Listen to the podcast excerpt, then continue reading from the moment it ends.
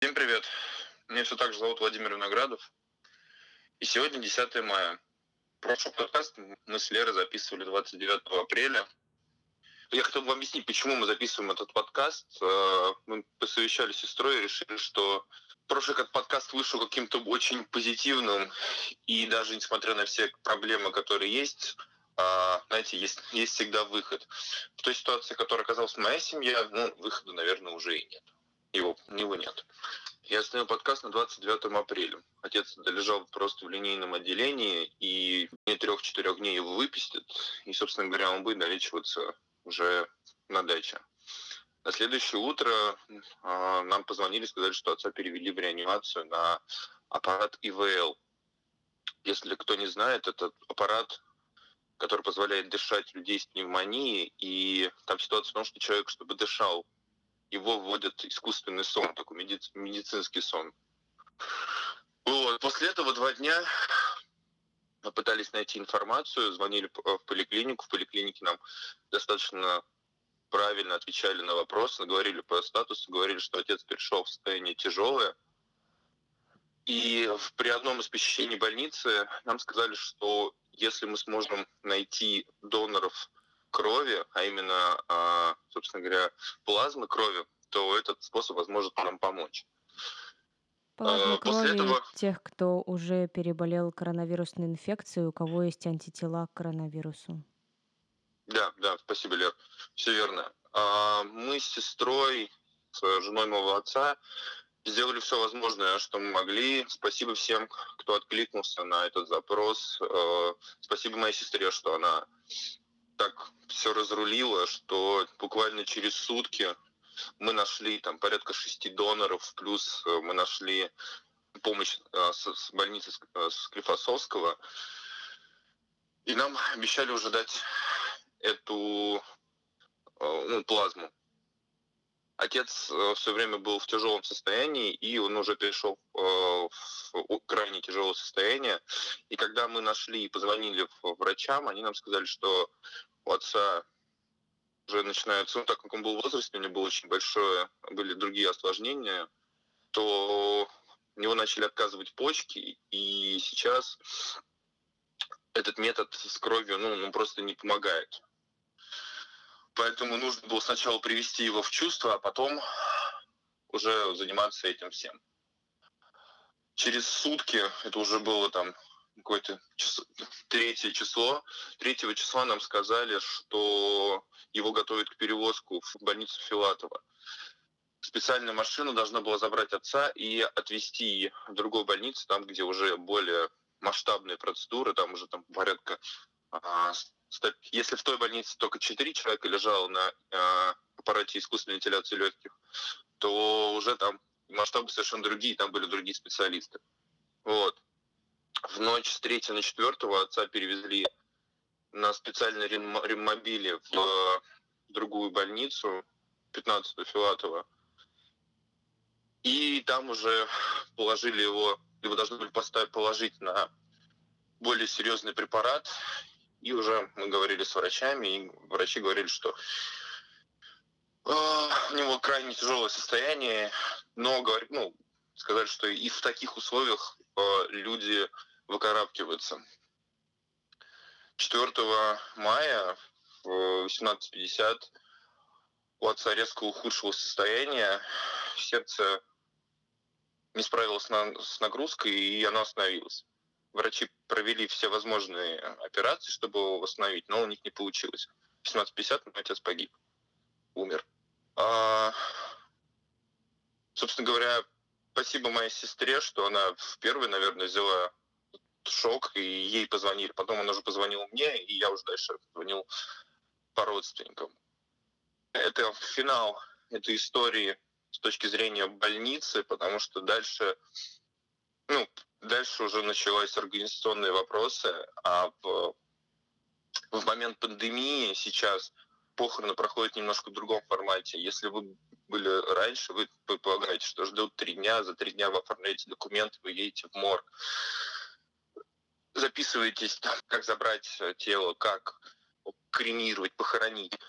В нынешней в принципе, все происходит только все так же, только на каждом этом пункте всегда есть, э, есть э, люди, которые ходят в масках, ты должен быть постоянно в маске, потому что в тот момент ты подвергаешься очень большой опасности, и все пытаются за этим следить, ну и всех получаются.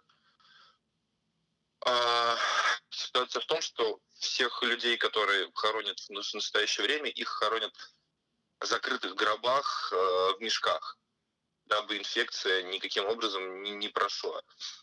Я правильно а. понимаю, что это впрямую означает, что ну, нет возможности проститься, как это обычно происходит? Скажем так, э, я забирал э, тело отца из морга, и последний раз, ну, мне просто, чтобы я подтвердил, что это мой отец, мне показали, после этого при мне закрыли пакет, э, завинтили гроб, и больше я не видел. И когда мы приехали уже в крематорий, в, мой отец был достаточно такой человек, фраза популярный, я не могу, наверное, сказать, был, ну, да, популярный был, и очень большое количество людей хотело бы с ним проститься, но в связи с пандемией мы приняли решение, что только самые близкие будут на этих похоронах, и нас было пять человек, а, которые, собственно, провели, ну, простились с отцом и кремировали его. Вот, на этом история моя закончилась. История моего отца, наверное, она не закончится, она живет во всех нас, его детях, в его делах. А я правильно поняла, что твой отец э, был авиаконструктором, но... Ну, он не был авиаконструктором, он всю жизнь занимался авиацией, он э, еще с детства, когда жил в деревне, в село Красное, нынешняя Москва, Троицк, тогда он уже занимался авиамоделированием, и в итоге всю жизнь связался с авиацией, и он занимался сертификацией самолетов, и это первый человек, которому удалось получить сертификацию европейскую уже в Европ... ну, ну российского самолета в, у европейцев сертифицировал самолет для полетов по всему миру. И это, ну, собственно говоря, это в первый раз в новейшей истории. Да, в авиационной сфере это был один из таких очень важных, очень символов эпохи. Я просто видела, да, пост на Фейсбуке, который был не от тебя, а, видимо, от его коллег, которые о нем отзывались как об очень важном и очень дорогом человеке и с человеческой точки зрения, и с профессиональной. Да, это так. Ну, правда, отец был, я даже не могу сказать профессионалом, этот человек был, как это было что-то выше этого уровня. В своей, ну, он жил его самолеты, которые он сделал, я их считаю своими. Всегда говорю, что это мои братья. Ну, то есть он, ну, у него четверо детей. Ну, должно было быть пятый на подходе, но он не успел. Вот. Прости за вопрос э, бюрократический. А диагноз в итоге поставили ковид? А, на всех документах, которые я получил, а, ковид не был подтвержден. Я не знаю, это ну, так непонятно. Отец, отца перевели в, Филатов, в больницу Филатова утром и не успели сделать э, тест, я так понимаю, на ковид. И поэтому утверждать, был ли это ковид или не был, я не могу, к сожалению. Но все равно это была пневмония, и все, все вопросы, которые сейчас есть, они, собственно говоря, там же остаются. Ну, то есть ковид, не ковид не имеет значения, просто это случилось вот таким образом. А, что я могу сказать вам, как и в прошлом подкасте?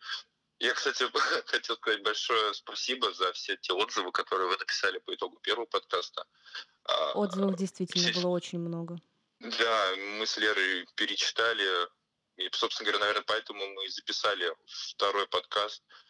Я просто хотел рассказать вам историю, чтобы вы смогли уже будет более, более бдительно быть и сильнее оберегать своих родственников. Вот. Спасибо тебе большое, что нашел в себе силы. Я мне очень жаль, я соболезную и думаю, что все родные и близкие твои, твоего отца тоже соболезнуют. А тем, кто слушал первый подкаст, и тем более этот, надеюсь, еще раз это напомнит о том, что своих близких людей нужно беречь и стараться сделать все, что от нас зависит даже в такое страшное время. Да, я хочу сказать спасибо отдельной своей сестре, которая в тяжелый момент взяла на себя очень важный, важную роль. Как раз, когда отец был в реанимации, в больнице, она взяла на себя всю коммуникацию с больницей и с э, врачами и сделала максимально возможное, что было возможно в тех условиях. И ну, действительно, спасибо тебе большое, если ты меня слышишь. Вот. Как говорил Игорь Виноградов, Бывают ситуации, в которые лучше не попадать. Поэтому будьте внимательны к себе и к своим близким. Будьте рядом. Мы сильнее, когда мы вместе.